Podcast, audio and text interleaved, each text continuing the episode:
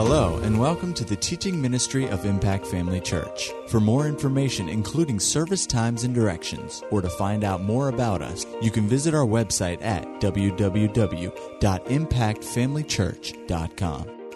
We trust you'll be blessed by today's message. Well, a couple of weeks ago, I uh, introduced this uh, new uh, series on the basics. And I want, I want you to turn with me to Luke, the first chapter. And I made reference to this, but this is a good, uh, a good way to introduce or explain why uh, I'm ministering and teaching what I am right now. And so if you look at Luke chapter 1, in the very first verse, Luke said, Inasmuch as many have taken in hand to set in order a narrative of those things which have been fulfilled among us, just as those who from the beginning were eyewitnesses and ministers of the word delivered them to us. It seemed good to me also, having had perfect understanding of all things from the very first, to write to you an orderly account, most excellent Theophilus, that you may know the certainty of those things in which you were instructed.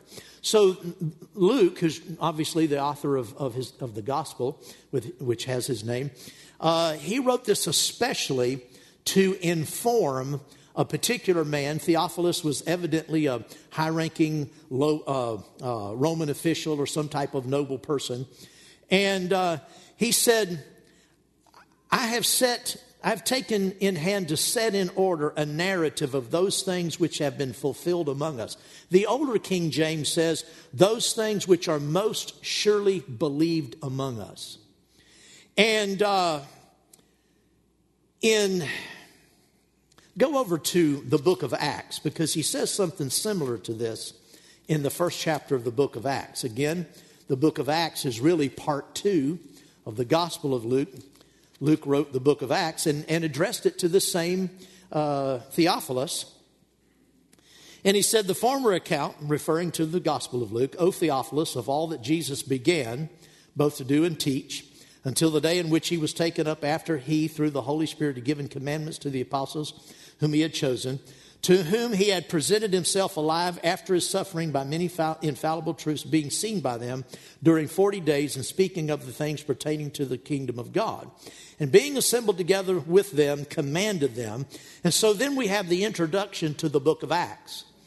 And so Luke wrote this so that he said Theophilus had had information. You had heard certain things about this. He said, but because I have perfect understanding in this, he said, I want to make sure that your information is right. You know, a lot of people have information today, but a lot of it's not right. Amen. Inside and outside the church. And so it's good, like Luke, to go back to the basics and say, we're going to present the things that are most surely believed among us so that your information will be right, so that you'll have the right foundation. And so that's sort of the spirit in which this, uh, this series has been introduced. So the first time, first week, we talked about the new birth, and we talked about the fact that if you're in Christ, you are a new creation. And how glorious and wonderful is that reality that all things have passed away and all things have become new. Amen? So we talked about the new birth and the new creation the first Sunday. And then last Sunday, we talked about the baptism with the Holy Spirit. Now, why would that be next in the study? Well, we see here uh, the Gospel of Luke. In Acts chapter 1, he said, The former account I made, referring to the gospel, of all that Jesus began to do and teach. And then it says, right up until the day he was taken up, after he, through the Holy Spirit, had given commandments to the apostles whom he had chosen. In verse 4, it says, being assembled together with them, and this, this meeting that Jesus had with his disciples was just before he was taken up, just before he ascended into heaven. And he said, it says here that he commanded them to not depart from Jerusalem, and as we will see, to be filled with the Holy Spirit. So that's why this naturally and logically and importantly follows the new birth because according to Jesus, it's the next thing in order. Once you are acquainted with Jesus and you're born again, the next thing that needs to happen is he said you need to be filled with the Spirit. So let's read a little bit more. We're just kind of recapping what we said last week. It said, Being assembled together with them, he commanded them to not depart from Jerusalem, but to wait for the promise of the Father, which he said, You have heard from me. Now hold your place there and go back to Luke again, but go to the last chapter of the Gospel of Luke. Luke 24. And let's read the account that Luke is referring to here from his gospel. Luke 24, this is the Great Commission as recorded by Luke. And verse number 49, Jesus said, Behold, I send the promise of my Father upon you. Flip back to Acts chapter 1. He said that we, in verse 4, commanded them to wait for the promise of the Father. So we know this is talking about the same thing. If you go back to, to Luke's gospel, he said, tarry in the city of Jerusalem for it. If you go back to Acts chapter, four, uh, chapter 1, verse 4, he commanded them to not depart from Jerusalem. In other words, to tarry. So again, it's talking about the same thing.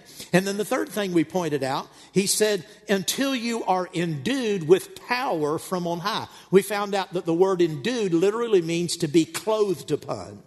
So he said that you are, you are to tarry in the city of Jerusalem until the promise of the Father comes and you are endued with power from on high. If you flip back to Acts chapter 1, again in verse 4, he commanded them to not to wait, in other words, to tarry, uh, or not to depart, but to, but to tarry, to wait and for the promise of the Father. Now, in verse number eight, he says, You shall receive power when the Holy Spirit has come upon you. Now, in Luke 24, he said, You shall be endued with power. In other words, clothed with power uh, uh, from on high. Here it said, You shall receive power when the Holy Spirit comes upon you, or you're clothed upon with power from on high. It's talking about the same thing. Can everybody see it's talking about the same thing? Amen. Same author, same uh, occasion. He's talking about the same exact thing. But notice in verse 20, in, excuse me, in verse number 5, he said, For John truly baptized with water, but you shall be baptized with the Holy Spirit not many days from now. So this experience that is known as the promise of the Father, it's also characterized as being clothed upon or endued with power. You shall receive power when the Holy Spirit comes upon you. Here in verse 5, it's referred to as being baptized with the Holy Spirit. Now, this expression, the baptism with the Holy Spirit, is probably the most commonly used uh, term referring to this experience. Most of the time, people talk about the baptism with the Holy Spirit. This is one of the places where we see this. And so it's also, it could be also referred to as the promise of the Father. Be also referred to as the Holy Spirit coming upon you. And actually, we'll talk about that feature uh, as we go forward. But right now, I want you to see that, that he, he called this the baptism with the Holy Spirit. Now, he said that this would happen to them in verse number five. He said, Not many days from now.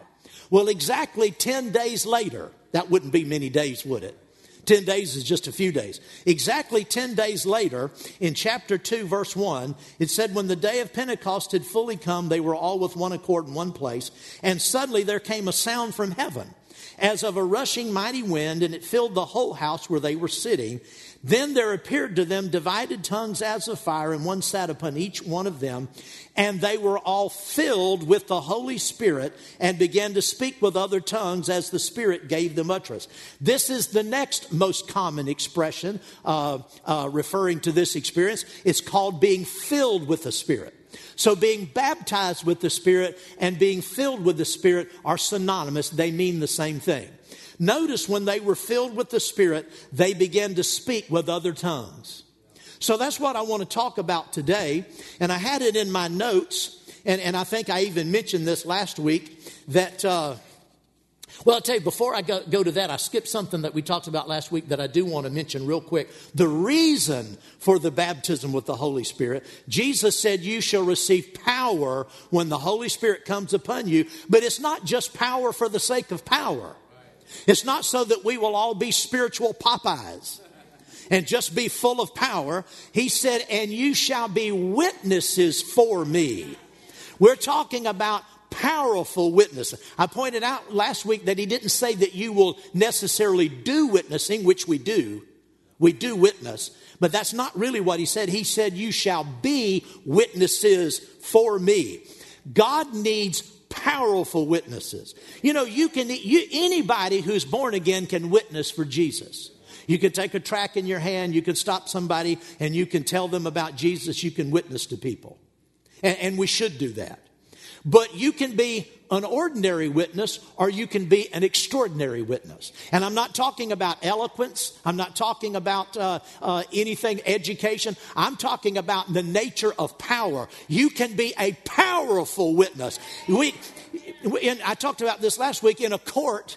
The most powerful witness is somebody who knows what's happened, they saw it, and particularly if it happened to them. If it's some type of a criminal investigation and someone uh, uh, was, was injured or murdered or, or, or, something else, you take the person who, who uh, saw it, or in case of, of, of one of the other crimes, it actually happened to them, or maybe it happened to a loved one.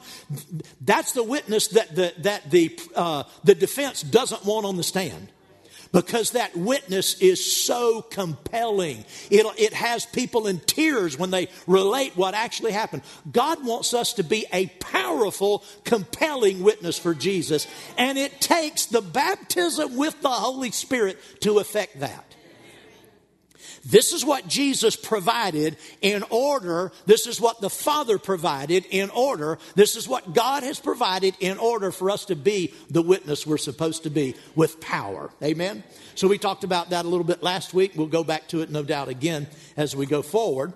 But today I want to talk about tongues, and I had it on my, uh, my notes to talk about Act, or, or 1 Corinthians chapter, ver, uh, chapter 13, verse number 8 when it says that tongues will pass away. And so I, I am going to get to that, I believe. But before I do that, I want to talk about something else. Because uh, there is so much misinformation. You hear about fake news? Well, there's a lot of fake theology out there. There's a lot of fake information, particularly about the Holy Spirit.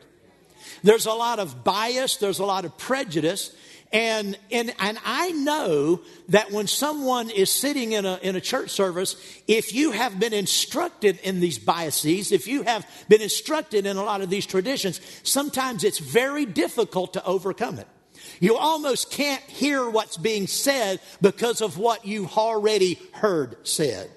And so it's good sometimes to address some of those things.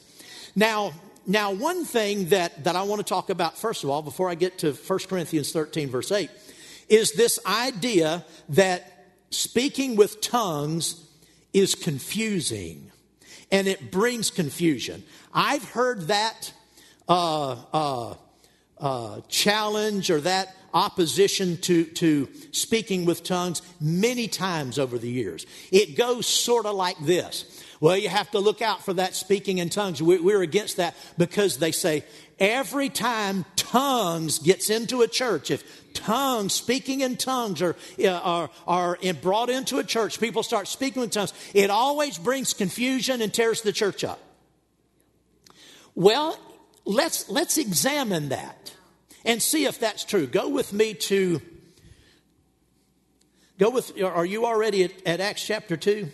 Well, stay there said they were all filled with the Holy Spirit, verse number four, and began to speak with other tongues as religious fanaticism gave them utterance. Is that what that says? And they all began to speak with other tongues as, as extremism gave them utterance. No, it says they all began to speak with other tongues as the Spirit gave them utterance. I went back to my office and picked up the 26 translations. And I want to read a couple of other versions. They all say the same thing, but it just helps us see it a little bit better. It says they all began to speak with other tongues. The, 20, uh, uh, the, uh, the, the 20th century New Testament says, as the Spirit prompted their utterances. The Weymouth translation says, according as the Spirit gave them words to order, excuse me, to utter. The Moffatt's translation says, as the Spirit enabled them to express themselves. Williams' translation says, as the Spirit granted them to utter divine things. Rotherham says, the Spirit was giving unto them to be sounding forth. So the point is, was speaking with other tongues something that came from God? Well, it clearly was, because it was the Spirit that gave them the words to utter. These were, were words that were divinely given. They came by the Spirit. So speaking with other tongues was absolutely a gift from God. And we've already seen it. It was something Jesus prophesied. It was the promise of the Father. They were told, don't do anything. They were told to go into all the world and preach the gospel to every creature. But wait. Jesus said, having said that, he said, Now wait a minute, boys. Before you go, don't do anything. Don't launch out into this all important ministry of being a witness for me until you have been baptized with the Holy Spirit. But the question comes in today. It, people say, "Oh, pastor, I don't I know it was God back then. I know the Holy Spirit moved back then that way, but what we're talking about is today." And many, many people believe that, yes, it was true back then. Yes, it was from God back then. But today, when people speak with tongues, it's not from God. Well, to begin with, that's a pretty, a pretty curious line of reasoning. That something that originated from God is now originating from somewhere else. Why would Jesus and why would the Father introduce something at the very threshold, the very beginning of the church age, and and offer an experience and, and, and author an experience that would be later disapproved. Now, there are some things that happen in the New Testament that no longer happen. But, they, but those things are not points of doctrine. For instance, the early church first met Solomon's porch, part of the temple grounds. That's where they met. They later moved into meeting in homes. And that's where primarily the, the early church, in, in, in as the gospel spread uh, throughout uh, that part of the world, they met in homes because they didn't have churches. There's a movement today called the home church or the house church movement, and they teach that because the church met in homes back then, the church is supposed to meet in homes today, and it's not even scriptural to meet in houses like that, like we have today, because they didn't have that back then. Well, if you think about it that way, you can, you can, kind of think, well, that makes some sense. But if you think about it the other way, it doesn't make any sense at all because the New Testament doesn't teach that. The fact that they met in homes is just a matter of history. It happened. There's a reason for it happening, but it's no place in the New Testament does it does it uh, uh, prescribe that as the way we're supposed to meet today. So there's nothing wrong with meeting in a church like this. So there are certain things that happened in the book of Acts, but and, and they no longer happen today. They could happen. You could meet in a home. This church started in a home, home Bible study. So it could happen, but it doesn't have to happen because it's not a point of doctrine. But here, this is something that the, that the Spirit of God, by the Father and the Son's endorsement, introduced to the church at the very beginning of the church. And if you go over a little further in this chapter,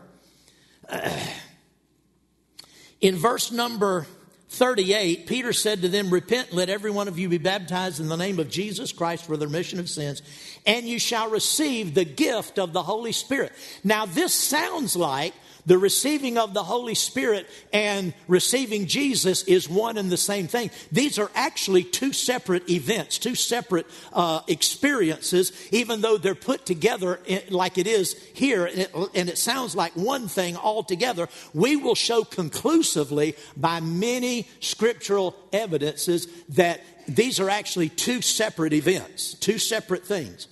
He said, You shall receive the gift of the Holy Spirit. Notice verse 39 For the promise is to you and to your children and to all who are afar off, as many as the Lord our God shall call. So, receiving the Holy Spirit, the baptism of the Holy Spirit, is a gift And, and, it wasn't just for them back though in those days. It was for them, to their children, their descendants, right on down to today. It's for the church age. Besides that, there is teaching about it in the New Testament, and we are told to be filled with the Spirit. We're commanded to be filled with the Spirit. And so, uh, again, people say, well, you know, that happened back then, but uh, now there's another source. Well, it, that really wouldn't make sense. I want you to notice back in chapter 2, let's go on down to verse number 5. There were dwelling in Jerusalem Jews, devout, devout men from every nation under heaven. And when this sound occurred, the multitude came together and were confused because everyone heard them speak in his own language. Now, notice that when the unsaved people who were there in Jerusalem, when they heard what was going on, the speaking with other tongues and the sound of a rushing mighty wind, they were confused. One of the arguments that you hear today is speaking in tongues is confusing. It brings confusing, confusion in the churches, tears churches up, and God is not the author of confusion. Well, the Bible does say that. In the 14th chapter of 1 Corinthians, it says, God is not the author of confusion, but of peace. So that kind of sounds good. Well, you know, if God's not the author of confusion and, and, and tongues, you know, coming into churches and, you know, tears churches up and brings confusion, then, then tongues couldn't be from God today. But notice, was tongues from God this day? In Acts chapter 2, were the tongues from God? We've already shown conclusively that the tongues were from God. Were the tongues the thing that resulted in their being confused? Well, yeah. It says when this sound occurred, they were confused. They were confused over speaking, over hearing people speak with tongues. That's, that's what they were confused. And there was the sound of rushing of a rushing mighty wind. I get that. But they were confused. Speaking with tongues caused confusion. But on the other hand, we know God is not the author of confusion. So if God isn't the author of confusion and tongues resulted in the fu- confusion, where did the confusion fr- come from? It couldn't have been from God, it had to come from them. They were confused because they didn't know what was going on. Ignorance, now, and I don't mean that in the in the in the uh, you know you know, criticism or, you know, being snarky or anything, but ignorance of facts can result in confusion. Have you ever opened up a, a prescription package and taken out that little folded piece of paper? It's about this big, and you open it up and it's about this big. Have you ever done that? Have you ever looked at that? Have you ever read it? Have you ever tried to read it? Give me a good C word for that confusing. I would, I would venture to say that Michelle over here and, and, and Alicia in the back, you know, they're nurse practitioners. They have advanced degrees in nursing. I would get, I would suppose that they would be at least less confused than I am. And maybe they would understand it completely. I don't know. But because we don't understand it, it brings confusion. The old adage is that whatever people are not up on, they're down on is quite true, especially with religious things. So the people were confused, but and, and the occasion of their confusion, confusion was the speaking with other tongues, but God didn't bring, make them confused. They were confused because they didn't understand what was going on. The same thing happens today. So when people say, well, confusion comes into a church, well, they, will say, anytime tongues gets into a church, it, it causes confusion. Well, it doesn't cause, cause any confusion here. We're not confused. It always tears churches up and hasn't torn, t- torn this church up. In fact, we enjoy it. Pentecostal churches aren't torn up by speaking with other tongues. The only time Pentecostal churches are, are torn up uh, concerning tongues is when they stop speaking in tongues. When Pentecostal churches stop speaking in tongues, the people who have had that experience become very disgruntled and they're unhappy and they leave and that tears the church up. But speaking with other tongues doesn't bring confusion and doesn't tear up churches where people know and have had this biblical experience. Amen. Now, notice this too. He goes on here to mention all the different uh, places these people were from, the different languages they heard. Verse number 12 says, So they were all amazed and perplexed, or you could say confused, saying to one another, Whatever could this mean? Others mocking said, They are full of new, new wine. Peter stood up with the eleven, raised his voice, and said to them, Men of Judea and all who dwell in Jerusalem, let this be known to you and, and heed my words, for these are not drunk as you suppose. These people said that were there, they said, These people are drunk. Some of them, some of them said, These people are drunk. And they mocked. You know, mocking is a powerful tool. I said, mocking is a powerful tool. It's a very effective way of turning opinion. People today mock speaking with tongues.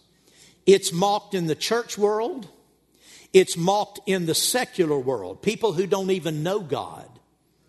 All of us have probably heard at some time in some type of film or TV show or something out in the popular culture where somebody refers to speaking with other tongues. And it's always done in a mocking way. It's always presented as, as something that's ridiculous, as something that's unintelligent. And, and so unsaved people, people who don't know God, sometimes will mock the things of God. Let us not be a part of that company. Let us not be those who mock the things of God. Let us not be those who mock speaking with other tongues. Amen. But let us rather look to the Bible and find out what the Bible says about it and not be afraid of this charge of confusion because it's people who don't understand that are confused. When you receive enlightenment, you're not, you're not confused. You have understanding. Amen. Well, praise the Lord. I have time, I think. Let's go on over then to 1 Corinthians 13. 1 Corinthians 13, and let's look at what is said here about tongues ceasing.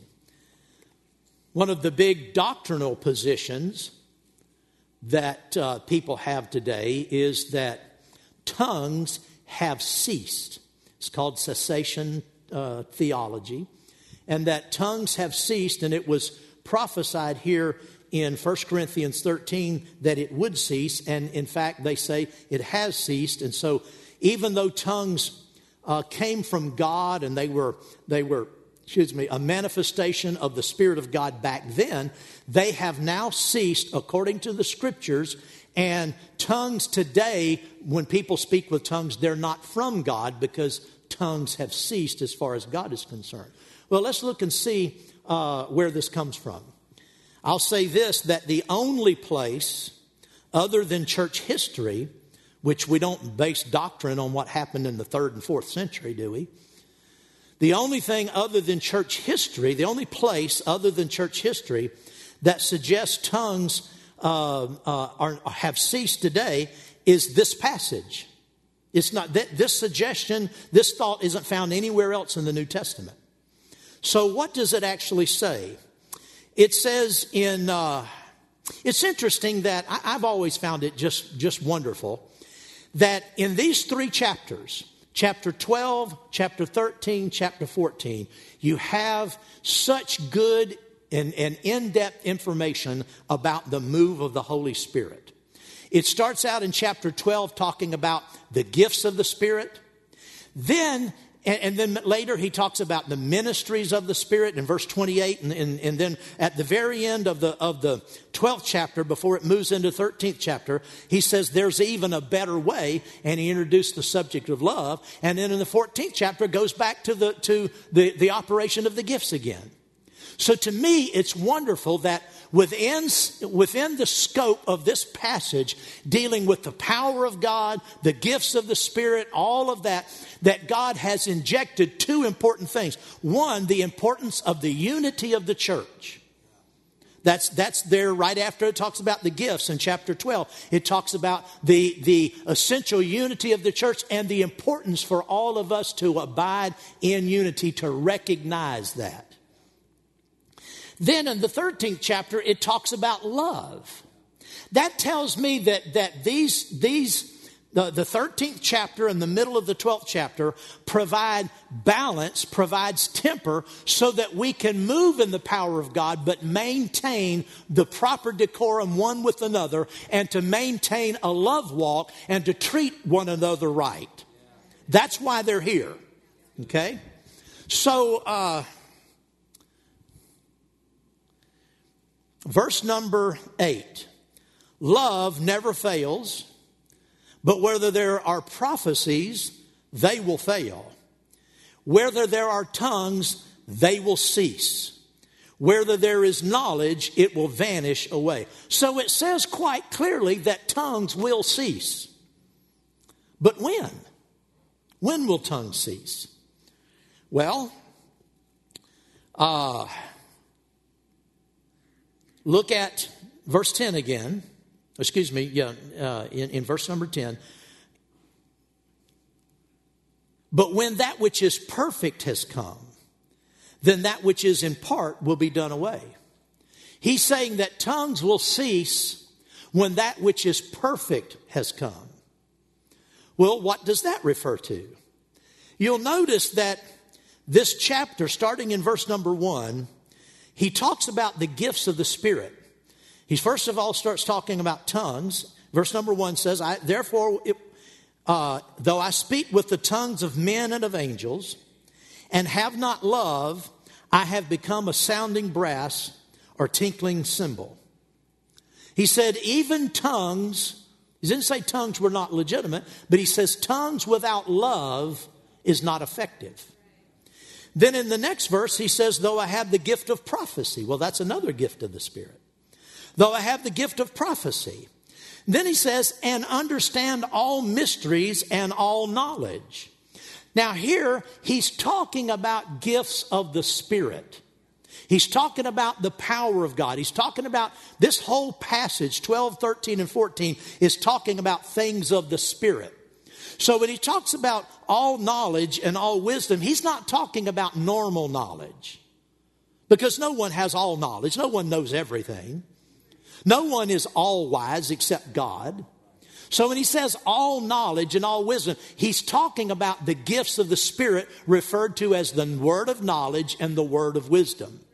Now, the word of knowledge and the word of wisdom are uh, moves and operations of the Spirit where knowledge or understanding that the person could not possibly have on their own is suddenly granted to them. It's a word of knowledge.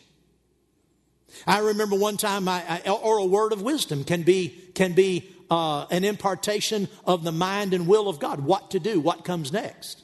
I was sitting years ago, it was 1984, I was sitting in a Rhema church auditorium, and there was a, a couple ladies in our church. They had left the church, they, and their families had left the church a year before. And these two ladies, they, their husbands didn't come with them, but they came together. They were friends. And they had started attending church again. And I was glad to have them. I loved them. I thought they were wonderful people. You know, they, they left, you know, because of misunderstanding, but I loved them and welcomed them back. But I also detected that they had their own agenda. They came, they wanted to be a part, they were attending services again, and, I, and that was wonderful. But I could tell that they, that they secretly uh, were harboring something that they wanted. So finally, they came to me and, and asked me about a particular outreach. Could they conduct? on behalf of the church. And it was a good outreach. I wasn't opposed to it. It was, it was perfect. Uh, it, it, I had no opposition to it. But I knew that there was an ulterior motive. And I, and I knew that I would likely have problems out of, uh, from them if I allowed them to take this area over. They had been leaders in the church when they were here before.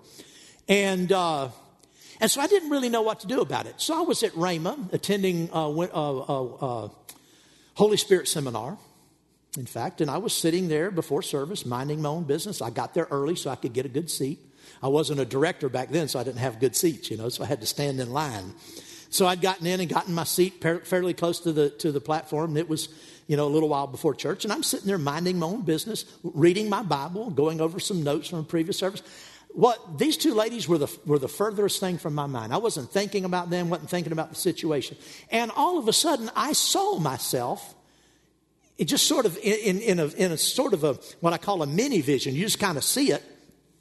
I saw myself sitting in my den at home in High Springs, over next to the middle school. I saw myself sitting there, and I saw these two ladies sitting in front of me, and I heard what I told them. I offered them a, a, a, question. I put a particular question in front of them that I hadn't thought about before. And I heard myself. I knew exactly what I was going to ask them. And that's it. That's all I knew. So I came back. Now, the interesting thing about it, I saw them sitting in my den and I knew what I was going to ask them, and it just came by revelation. It was a word of wisdom. When I got home, uh, first service back or the, maybe the second service back, I invited two, these two ladies after service one night to come over to our house. My wife was there. They came in. I said, sit down in, in the den. When they came in and sat down, it was interesting. They sat in exactly the same place that I'd seen them, and they were wearing what I saw them see, wear before. And they were sitting there, and so I asked them this question. Now, here's my point. A word of wisdom is only a word of wisdom. You don't know everything. I knew what to ask, but I did not know what their response would be. But I did know this by revelation. I knew I would ask them this question, and however they answered it would be the solution to my problem. They could answer it. I knew there were there, there was two ways they could answer, and either way, it would solve the problem. I didn't know what their answer was going to be. So I talked to them and I said, Well, here's what I'd like to propose, and this is the question I want to ask. And they said, Okay. And I said, You don't have to answer it now. You know, you can go out and think about it. So they went out, they thought about it, they made the wrong choice in answer to that question, but it solved my problem. It solved my problem. Uh, that was the end of that problem. The point is, it was a word of wisdom. So in 1 Corinthians 13 here, he said, when he said, uh, though I have all knowledge and all wisdom, that's an exaggeration. He, this was stated all knowledge and all wisdom, so you know it's not talking about ordinary knowledge, ordinary wisdom. This is talking about a gift of the Spirit. Though I have the gift of prophecy, gift of the Spirit, though I understand all mysteries and all knowledge, gifts of the Spirit, though I have all faith so that I could remove mountains, that's the gift of faith, the, the miraculous uh, uh, gift of the Spirit, operation of the Spirit, of special faith uh, and have not love. He said, if I don't have love, none of these things are worth anything. So he's saying that love has to, has to prevail over all the gifts of the Spirit. Speaking with tongues, uh, special revelation gifts, power gifts, they all have to operate in love. And he's saying that spiritual gifts will one day pass away. Doesn't he say that? He said, For where, where there are prophecies, they will fail. Whether there are tongues, they will cease. Whether there is knowledge, that's talking about revelation, you know, gifts of the Spirit, they will vanish away. So these things will one day pass away, but love will always remain. We will have love all through eternity. Love will prevail and be paramount over all under the, under the glorious reign of the Lord Jesus throughout the ages to come. There's not going to be any strife in heaven. Nobody's going to be gossiping about you. Nobody's going to misunderstand you. Nobody's going to get offended with you. You're not going to tick anybody off. Everybody's going to love one. It's going to be heavenly because love will never pass away. Glory to God. Hallelujah. So the point is, today, spiritual gifts, though valid, are incomplete and imperfect. He says in verse 9, For we know in part and we prophesy in part. When I, when I received revelation about these two ladies, it was in part. I didn't know what the outcome was going to be. I knew it would fix it. Either way, I'd be okay with it. But we know in part, we prophesy in part, but notice, but when that which is perfect has come, then that which is in part will be done away. Well, prophesying is in part, knowledge is in part, Speaking in tongues is in part. Interpretation of tongues are in part. He goes on to say, For now, verse 12, for now we see in a mirror dimly. Some translations say we see as in a, in a mirror dimly. You know, their mirrors weren't as good as ours. Today, you can open up your tablet, put it on camera, and reverse it, and you can see yourself in, in 4K or 8K. You can see yourself better than you want to. You can see yourself in more detail, thankfully, than other people see you. They didn't have that type of reflection back then. They had mirrors, or, or uh, uh, for sure, but he said, today we see things spiritually dimly, but then face to face. Now I know in part, then I shall also know just as I am also known. I've also heard it said that preoccupied. I've actually read this in a very, uh, it's actually in Scofield's reference Bible. He has a note and he says that today preoccupation with speaking in tongues is spiritual childishness. And he, and he uh, references this, this verse, number 11. Preoccupation with speaking in tongues is not what's childish. Arrogance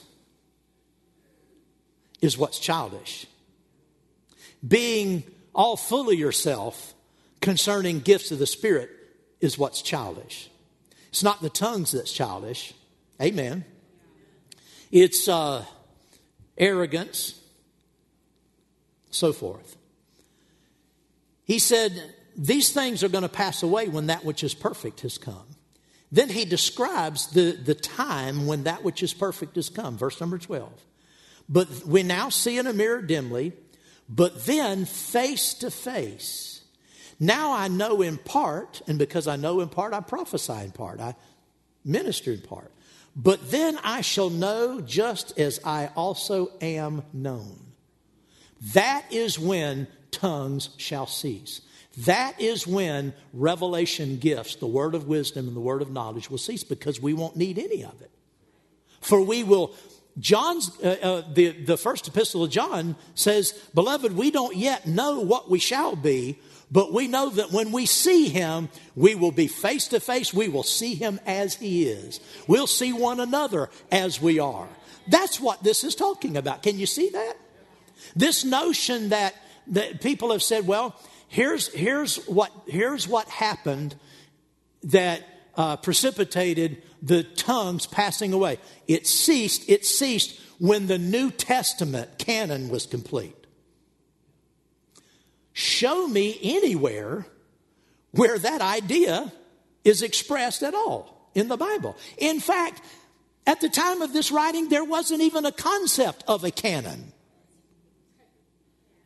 They, their, their idea of the scriptures was the Old Testament, and then the epistles that were circulating, they, they also knew that they had that stamp of divine utterance and supernatural utterance, and, and they, they revered them as scripture. But as far as putting together a New Testament, that idea hadn't even happened yet. Let alone was there any uh, uh, prediction that when the Bible was completed as we know it, then tongues would cease. That's just something somebody made up. Or people say, well, the tongue ceased when the, when the last apostle died. Good news. Apostles are still alive today. Not the, not the 12 apostles of the Lamb, not the foundational apostles and prophets that, that uh, uh, gave uh, uh expression of the scriptures, but today the lesser uh, class of, of apostle, like, not like Paul was a, was a foundational apostle, but what about Barnabas? What about uh, a Silas? They were referred to as apostles, but they didn't write scripture. They were on a lower class of apostle. They were just missionaries. That's what the word apostle means, a sent one. And they went out authorized by God to carry the, the gospel. And it's a, it's a high ranking office, but that office still exists today. So the notion that, that tongues have already passed away is completely inaccurate. It's, it's not even in the spirit of what was written about it passing away. And today, people say, well, we don't need speaking with tongues because, after all, we are an advanced society. You know, we are so cultured today. We have advanced medicine, we have technology, we have the arts. We are so cultured, we're so cool. We have arrived.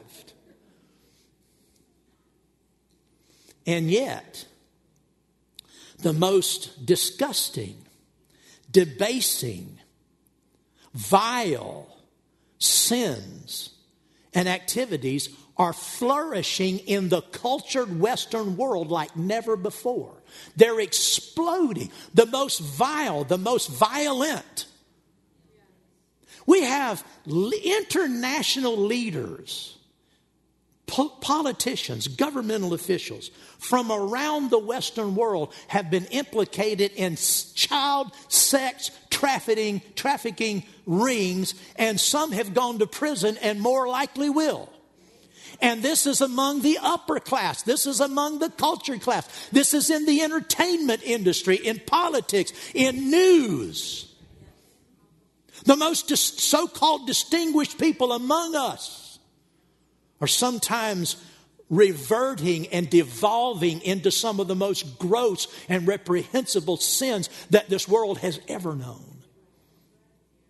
In the face of global terrorism, People are afraid to speak a word against the Prophet Muhammad or to speak a word against the Quran. And yet, pictures of Christ bathed in urine and feces hang in some of the most respected uh, uh, uh, art galleries in the world. And ooh, that's celebrated as art extraordinaire. What's wrong with this world? You tell me we're living in a culture, we're living in a time where culture is, is going in the tank.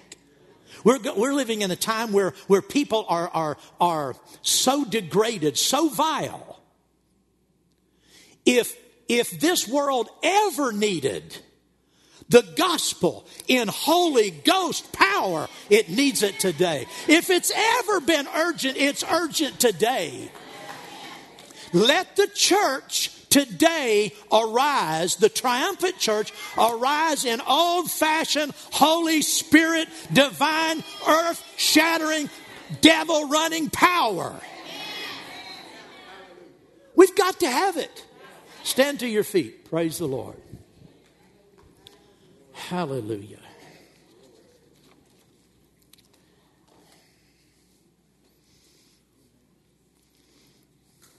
This confused, sin sick world needs a mighty display of old fashioned Holy Spirit gospel power as much as or more than any time in history. I want to ask you who? Who will humble themselves and cry out for power like this? Who will be willing to say, you know, I don't measure up?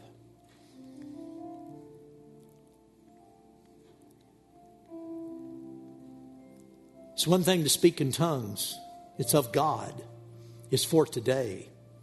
But the whole purpose was to bring power into your life, the Holy Spirit. Who among us will humble themselves and say, God, I need power in my life? I want to be the kind of witness that, that Jesus talked about. I want to be the kind of person that compels sinners by my life by my experience, by my walk, by your power and your gifts and your glory operating through me. Is there anybody here today that desires that? I want you to come down here if that, if that defines you or describes you. Hallelujah. Thank you, Father. Thank you, Lord. Glory, glory, glory, glory, glory. Hallelujah. Thank you, Father. Thank you, thank you, thank you, Father. Thank you, Lord. Hallelujah. Glory to God. Thank you, Father. Hallelujah. Lord, we submit ourselves to you today. We come to you in humility. Father, we come recognizing our need, that in and of ourselves, we, we, we can't meet the challenge of the world around us. Natural reasoning,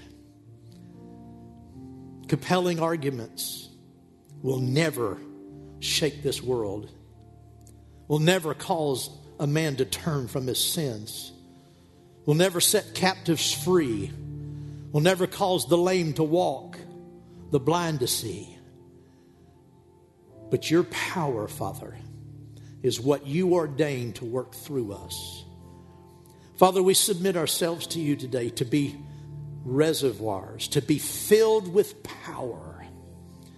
We've been filled with the Spirit in times past, baptized with the Holy Spirit. And all of us, or most of us at least, at, at, at different times have experienced that, that surge, that, that awareness of divine power that causes one to tremble under your mighty hand. Father, we have to experience that again. We have to experience that on an ongoing basis. We have to be continually filled with the Spirit. If we're going to be the, the witness, if we're going to be the church that we're supposed to be in these last days. So, Father, we, we ask you today I want you just to lift your hands and just commune with the Lord yourself. Father, we ask today for the demonstration of your spirit and your power in our lives,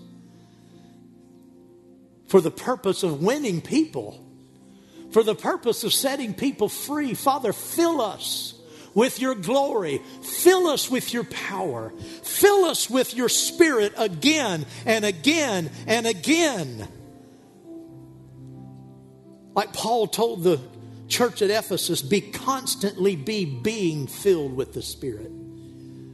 Again and again and again, Father. We know we're baptized with the Holy Spirit once, but we can be filled over and over and over again. Oh, Father, we seek this. We seek your glory. We seek your plan. We seek your way. We seek your will. We seek your gospel. We seek your power. We seek your ministry. We seek your witness, Father. Hallelujah. Glory to God.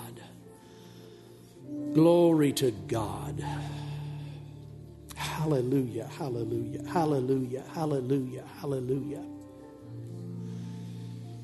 Glory to God. We confess, Father that so often we're so busy.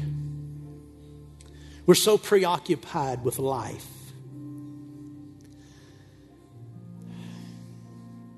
That we have our walk with you sort of structured into neat little time slots in our day, but we're not mindful of you the rest of the time like we should be.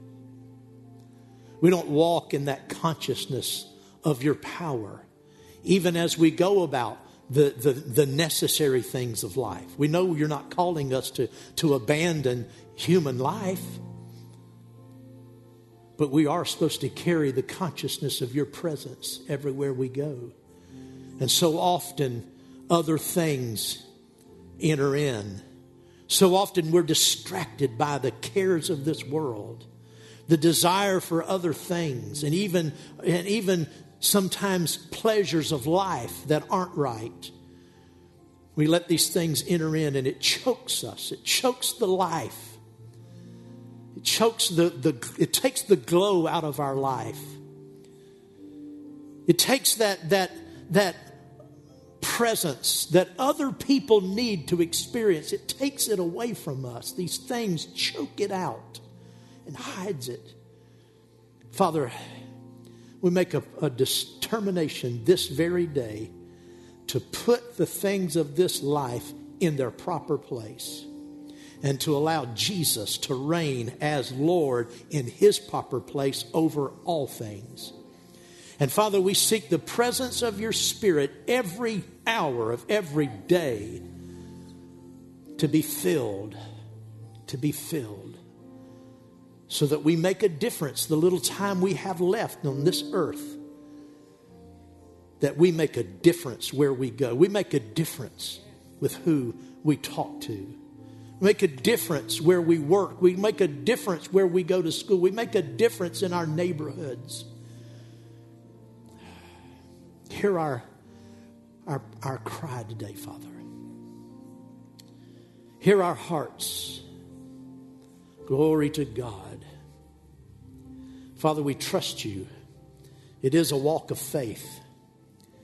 It is a walk of faith.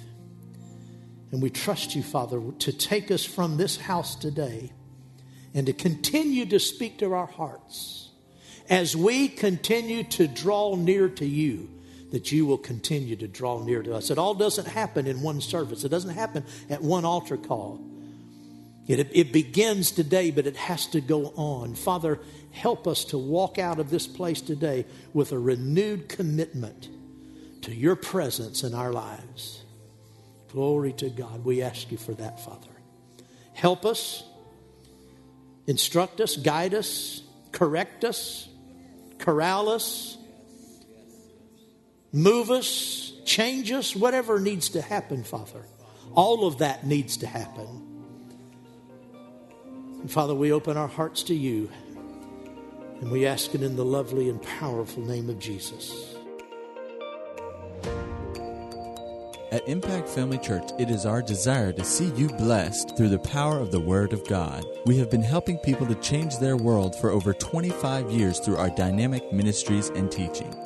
If you are going to be in the North Central Florida area and are interested in attending our services or just want more information about us, you can visit us online at www.impactfamilychurch.com.